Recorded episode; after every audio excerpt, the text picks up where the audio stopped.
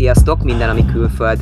Mint ahogy szoktátok látni, elég sok külföldi tapasztalattal jövünk, ma egy nagyon érdekes téma. Berki Patrikkal fogunk beszélgetni, egy fiatal művész úrral, nagyon fiatal, de mikor is fedezték föl, 12 évesen ugye már elkezdte pályáját, amikor felfedezték és elkezdett ugye különböző szerepekben játszani, azóta ugye regényeket is írt, és elég sok helyen járt már ugye külföldön. Szia Patrik, köszönöm a lehetőséget. Kezdjük azzal, hogy ugye Romániában éltek, nagyon sok mindent csináltál már az életedbe. Kezdjük akkor azzal, hogy hogy jött te 12 évesen ezzel a felfedeztek, és ugye színészkedni kezdtél.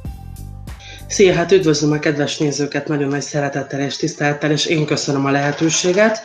Uh, annó 12 évesen kezdtem el, uh, mindig érdekelt a színpad, tehát már 7 éves korom óta az történt, hogy uh, utánoztam televízióból sztárokat, úgymond, és mindig érdekelt a színpad. Tehát az volt a nagy álmom, hogy egyszer egy színpadra álljak, és ott szórakoztassak, énekeljek, vagy, vagy monológot mondjak, vagy bármit bemutassak.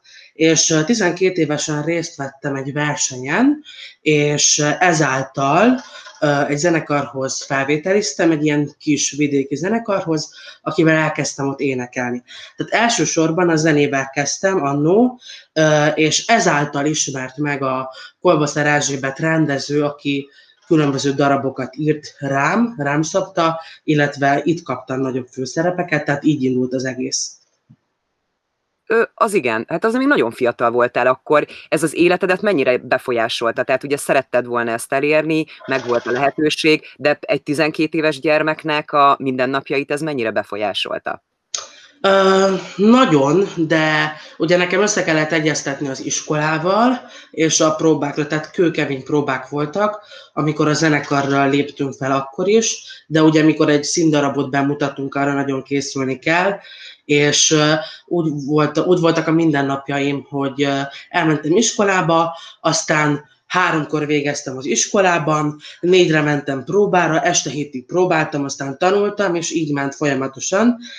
Szombaton és vasárnap volt szabadnap, de ennek ellenére nagyon jó volt, tehát boldogsággal töltött el. Tehát amikor ilyet csinálok, akkor én nem is veszem azt munkának. Tehát bármilyen forgatáson, vagy, vagy bármilyen koncertről, vagy, vagy eseményről van szó, nekem az nem munka, hanem egy nagy boldogság. Tehát feltöltődünk a színpadon, és, és nem lehet leírni, hogy, hogy mit él át akkor az ember. Romániában élsz ugye a családoddal, nagyon fontos, van is testvéred, ugye egy nagyon fontos kötelék, de mégis barátok, esetleg a szabadidő, ebbe hogy fért bele, attól függetlenül, hogy nagyon szereted ugye, amit csinálsz, de azért mégis a barátokkal való kapcsolattal. Most mondok neked valamit, ezt sehol nem mondtam még el, nekem egyetlen egy barátom van, akivel akkor találkozunk, amikor iskolába járok, de amúgy nem szokott erre időm lenni.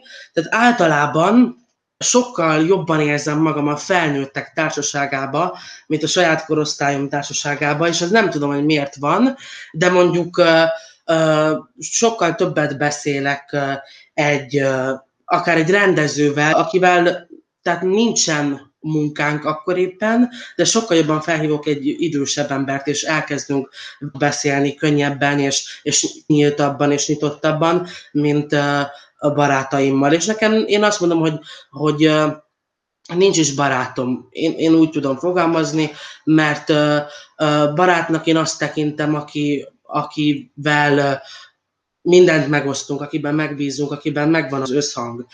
Ilyen nem nincs. Ismerőseim, ilyen kedvenceim, nem tudom. Kedvelek osztálytársokat, meg barátokat, de, de nem mondom, hogy van igaz barátom. Viszont a 12 és 13 éves korod között elég rövid idő eltelt, és 13 évesen már volt lehetőséged ugye Brüsszelben vendégszereplésre. Mit kell erről tudni, hogy jött neked ez, és én nem is szeretném lelőni ugye, hogy hol voltál Brüsszelen belül, ezt szeretném, hogyha te mesélnéd el. Tehát úgy, tehát volt az előadás, amit ugye 12 évesen kezdtünk el, akkor léptem először színpadra, ilyen nagy darabban, tehát nekem az a nagy, tehát akkor lépem nagy színpadra, inkább így fogalmaznék, és uh, tragikomédiát mutattunk be. Ez olyan nagy siker volt, hogy erre uh, Sógor Csaba, nem tudom, hogy ismered, vagy nem ismered, egy romániai képviselő meghívott minket Brüsszelbe, az Európai Parlamentbe. Na most azt kell erről tudni, hogy ugye április 16-án mutattuk be 2015-ben a darabot, és 2016 április másodikán pedig már Brüsszelben voltunk az Európai Unió parlamentjébe, és ami a nagyon nagy dolog számomra, hogy, hogy mindig azt mondta a rendező, és én is azt mondtam, hogy, hogy eljuthatok Brüsszelbe vendégként nyaralni a saját erőmből, én finanszírozom a saját anyagi dolgaimat, viszont az nagyon ritka, hogy ilyen fiatalon, és nagyon nagy büszkeséggel tölt el, hogy, hogy tizen, alig 13 évesen az Európai Unió parlamentjébe léphettem fel, 350 képviselő előtt, tehát ott volt miniszter, államtitkár, mindenki, és ami a legnagyobb, hogy a parlament finanszírozta minden költségeimet. Tehát ez a, ez a legnagyobb, és több héten keresztül még ott kint voltam. És ez egy fantasztikus élmény volt számomra, mert ugye 16 főből állt akkor a szintársulat, akikkel bemutattuk a, a színdarabot, de közülük azt kell tudni, hogy egyedül én álltam színpadra, tehát engem választottak ki, azt mondták, hogy én játszottam a főszerepet, és engem szeretnének, hogy egy monológot bemutassak, illetve pár dalt elénekeljek cigányzenekar segítségével, közreműködésével, és tehát nem az egész színdarabot úgymond vették meg idézőjelbe, hanem úgymond, úgymond engem vettek meg idézőjelbe, és akkor én kellett ott, ott szerepeljek, ami egy külön nagyon nagy élmény volt, mert ugye úgy voltam összeszokva, hogy hogy a szintársulattal együtt állunk színpadra, és az teljesen más érzés, amikor több ember van a színpadon, és, és több ember ad valamit a közönségnek. Amikor egyedül vagy, akkor meg kell szeretetned magad a közönséggel, és ez sokkal nehezebb feladat, amikor egyedül vagy egy színpadon, és, és tőled függ úgymond minden. Azért ugye említetted, hogy nem csak egy napot voltatok, és ugye maga a fellépés, tehát hogy hosszabb időt. Volt lehetőséged azért körbenézni az országban, vagy ezt hogy kell, hogy ilyen feszített tempóba így ment ez az egész rész, vagy hogy kell ezt elképzelni? A hajnalban indultunk repülővel, és azt kell tudni, hogy megérkeztünk ilyen, nem akarok hazudni, ilyen, ilyen 9-10 óra körül, tehát délelőtt megérkeztünk, és kettő órát aludtunk, és aztán rögtön ugye étterembe kellett menni, ahol a, a technikusokkal, a rendezőkkel megbeszéltük, mert az, azért egy ilyen nagyon összetett dolog volt, tehát nem úgy volt, hogy csak a szintársulat dolgozik ezen, hanem rengeteg ember dolgozott, fénytechnikus, hangmérnök, zenekar, és, és, és rengetegen voltunk, tehát nagy volt a stáb, és nagyon jó volt a stáb, és igen, voltak olyan napok, amikor így könnyebb volt, hogy elmehettünk egy múzeumba, elmehettünk különböző helyekre nézegetni, körülnézni, vacsorázni a stábbal, de azért első, tehát nagyon fáradtak voltunk, mert azt, kellett azt kell elképzelni, hogy minden napra volt egy program. Tehát vagy egy sajtótájékoztató volt, ami nem egy órás, hanem három-négy volt, volt egy nagy koncert, aztán a parlamentbe fellépni, aztán leegyeztetni ezeket, tehát aztán az öltöztetővel beszélni, aki ugye felöltöztet.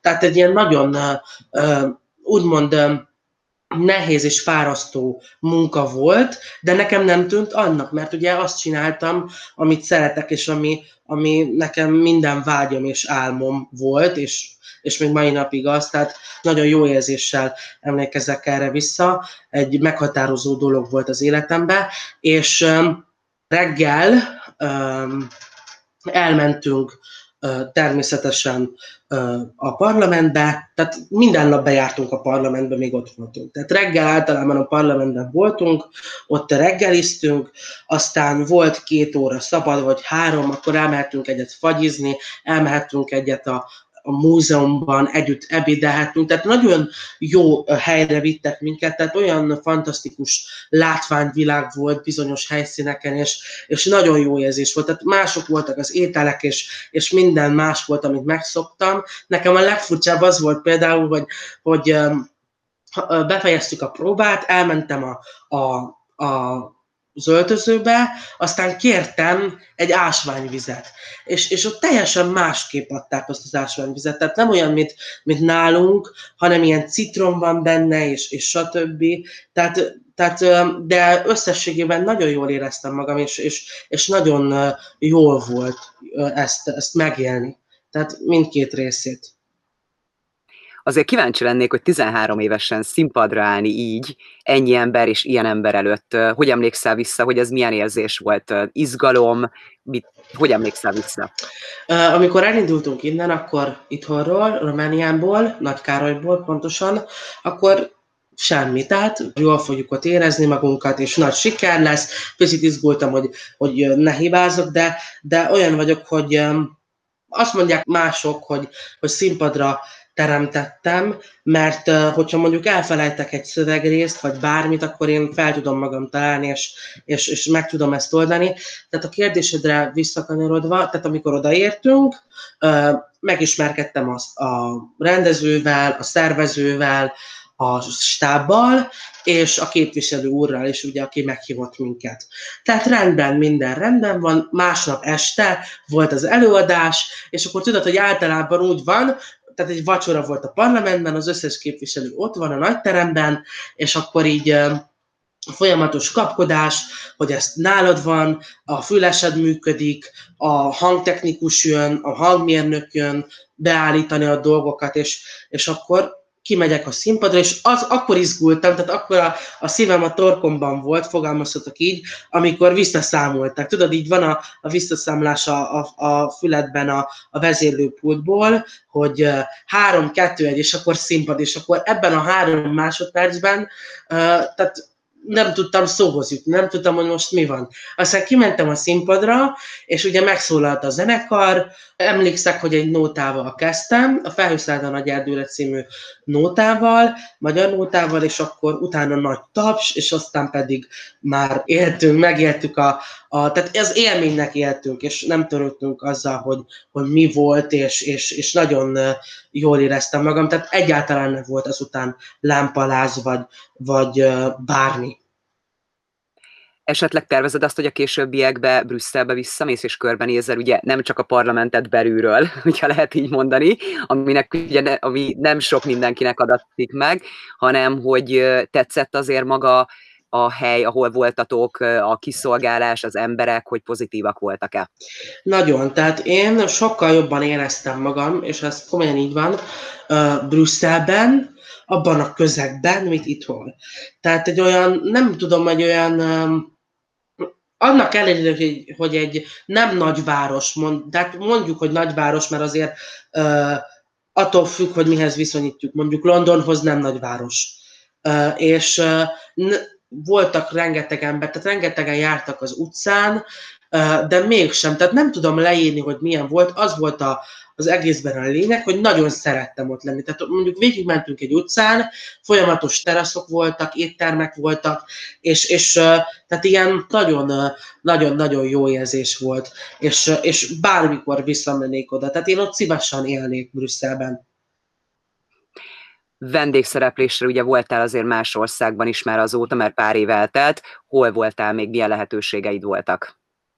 Hát ugye voltak Németországban, azt kell tudni erről, hogy ez, ez nem volt egy ilyen hatalmas nagy projekt, vagy, vagy nagy előadás, hanem egy ilyen kisebb koncert volt, idézőjelben kisebb, tehát egy ilyen színházban kellett fellépni, de ez már nem volt az életemben egy meghatározó, olyan nagy meghatározó dolog, mint mondjuk az előző a, a parlamenti, viszont ott is nagyon jól éreztem magam, és valamiért ugye természetesen a közönség sokkal jobban fogadta a dalokat, mint, a, mint az Európai Parlamentben, ott is ugye állva tapsoltak, de, de ott tehát az ilyen előadáson, amikor nem egy vacsora van, és akkor az, ez teljesen más dolog, amikor ott van egy színház, ott állnak, vagy ülnek emberek, és akkor tapsolnak, sikítoznak, és az teljesen más közeg, mint egy ilyen, mint egy ilyen úgymond nagyon elegáns,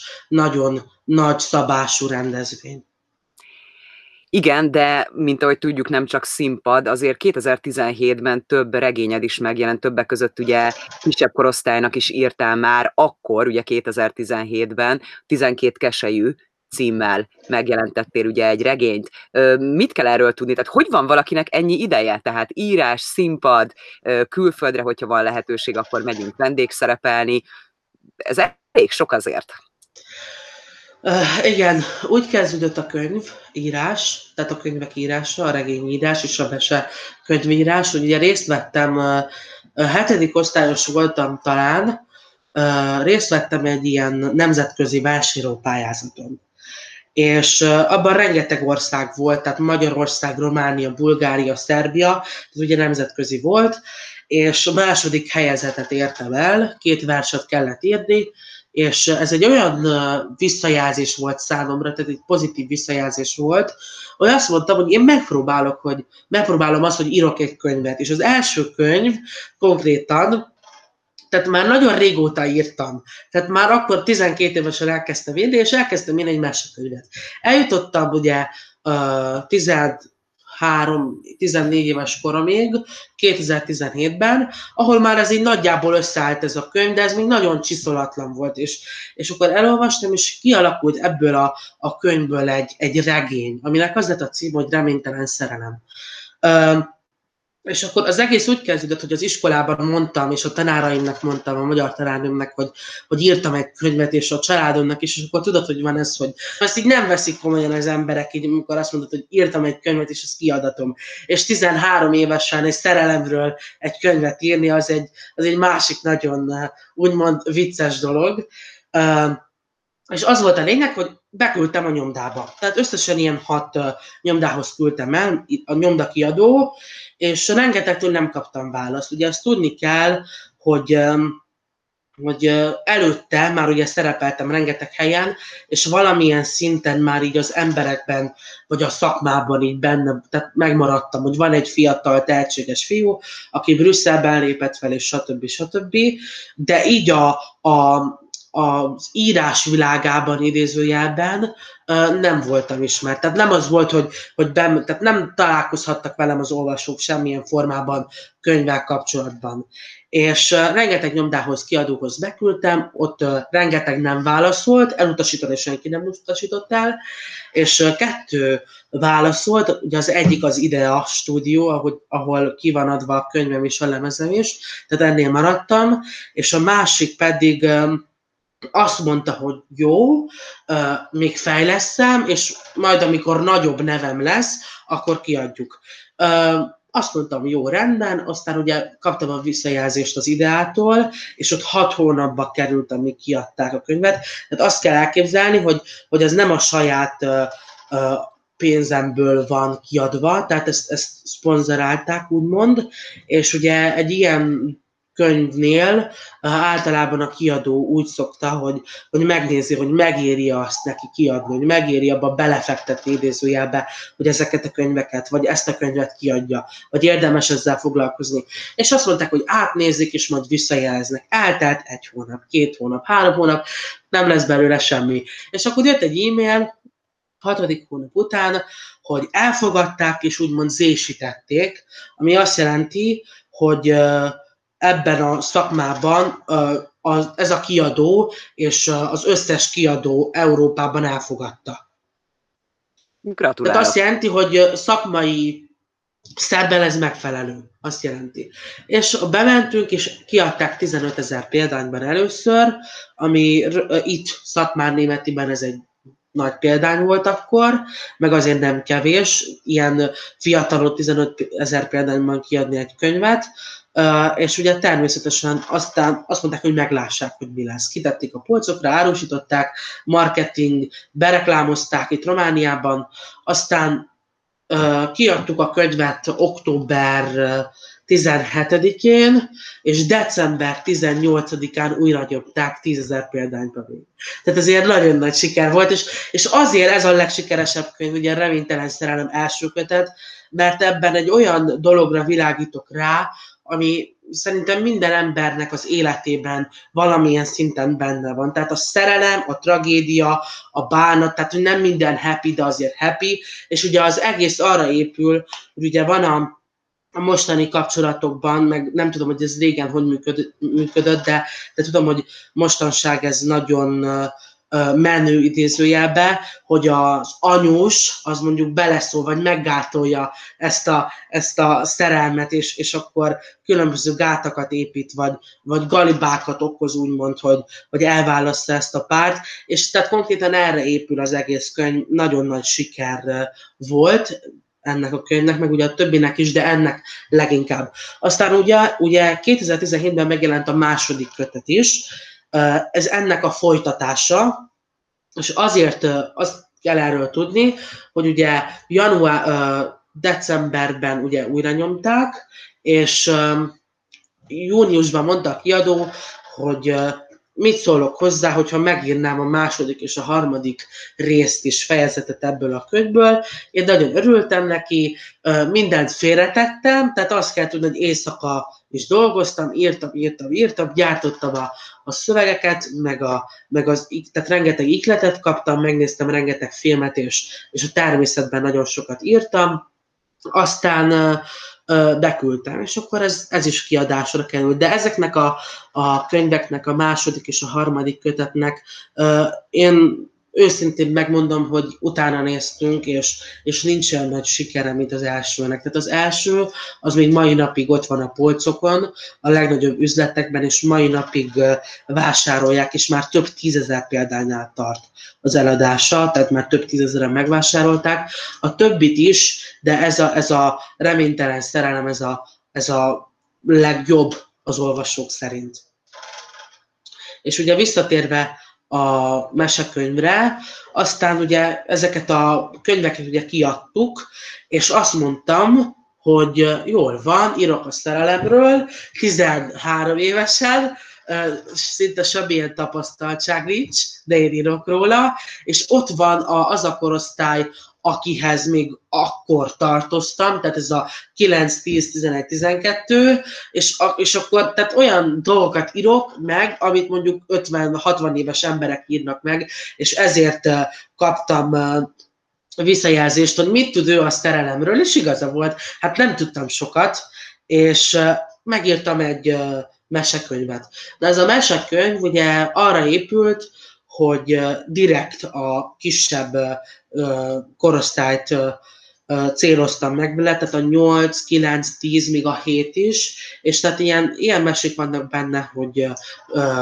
tündérmese, sárkánymese, de semmi, ez a klasszikus mesék, de semmiféleképpen nem az, amit mondjuk minden mesekönyvben, vagy minden ilyen csatornán tudnak nézni, tehát azért belevittem dolgokat. Általában megfordultak a, a dolgok, hogy, hogy valami, van olyan mese, amiben a gonosz nyer, és általában ezt, ezt azért raktam bele, mert ugye általában a mesékben úgy van, hogy mindig a, a a jók nyernek, és a gonosz vagy elpusztul, vagy bármi történik vele, a jó pedig nem pusztul el, de a gonosz nyerte meg a csatát. Tehát vannak ilyen mesék is benne, ami úgymond megváltoztatja a megszokottól ezeket a történeteket. Ez azért elég sok minden, amit eddig csináltál, ugye lemezeid is megjelentek, mm, és még igazán, ami nekem nagyon fontos kérdés lenne, hogy tanulásra hogy marad időt, tehát hogy tudsz teljesíteni. Én úgy tudom, hogy nagyon jól teljesítesz, jó eredményeid vannak, tehát akkor ezt is össze tudod egyeztetni amikor elmegyek az iskolába, és tehát ott az órán kell figyelni. Matematika, a reáltlan tárgyak nem állnak hozzám közel, azt tudni kell, hogy egy ilyen um, úgymond magyar osztályozás szerint egy hármas. Tehát, tehát az nem is érdekel annyira, úgymond, mert ugye nem, nem mérnök akarok lenni, de közgazdász, tehát nem is érdekel, de, de a humántantárgyak azok, azok igen, mert ugye ott tehát az irodalom, a, a nyelvtan, tehát ezek a, a történelem, a művészetek, ezek, ezek nagyon érdekelnek, és ebből megpróbálom a, a legjobbat kihozni. Nem szoktam uh, ir, uh, humán tantárgynál tanulni. Tehát amikor részt veszek egy órán, egy történelem órán, akkor én tehát úgy figyelem azt a történetet, amit a tanár lead, mint egy mesét néznék. És a tanár nem azt kéri, hogy pont ugyanúgy mondjam vissza, hogy, ahogy ő elmondta, hanem azt kéri, hogy a lényeget, amit, amit, amit meg kell ebből tanulni, azt mondjuk vissza. Tehát a lényeget mondja el, de természetesen nem azt várja, hogy pont ugyanazokkal a szavakkal mondjuk vissza, mint ahogy ő azt leadta azt a leckét. És ezért nekem ezeknél a tantárgyaknál, sem magyar nyelvnél, sem történelemnél nekem nem kell tanulnom. Maximum, maximum amikor témazáró van, vagy fél évi dolgozat, nem tudom, hogy Magyarországon van, vagy nincs, akkor előveszem, és akkor átnézem a, a leszkéket. És így. Tehát nem fektetek amúgy nagy hangsúlyt erre, most meg fognak kövezni, mert az a dolgom, hogy tanuljak. Nem olyan gyerek vagyok, aki mondjuk hazajön, és akkor három órát le kell ülni, és le kell ülni, hogy megtanuljon egy, egy oldalt történelmi, hanem ami érdekel, azt megtanulom. Ami nem érdekel, azt úgyse fogom megtanulni, mert valamiért nem érdekel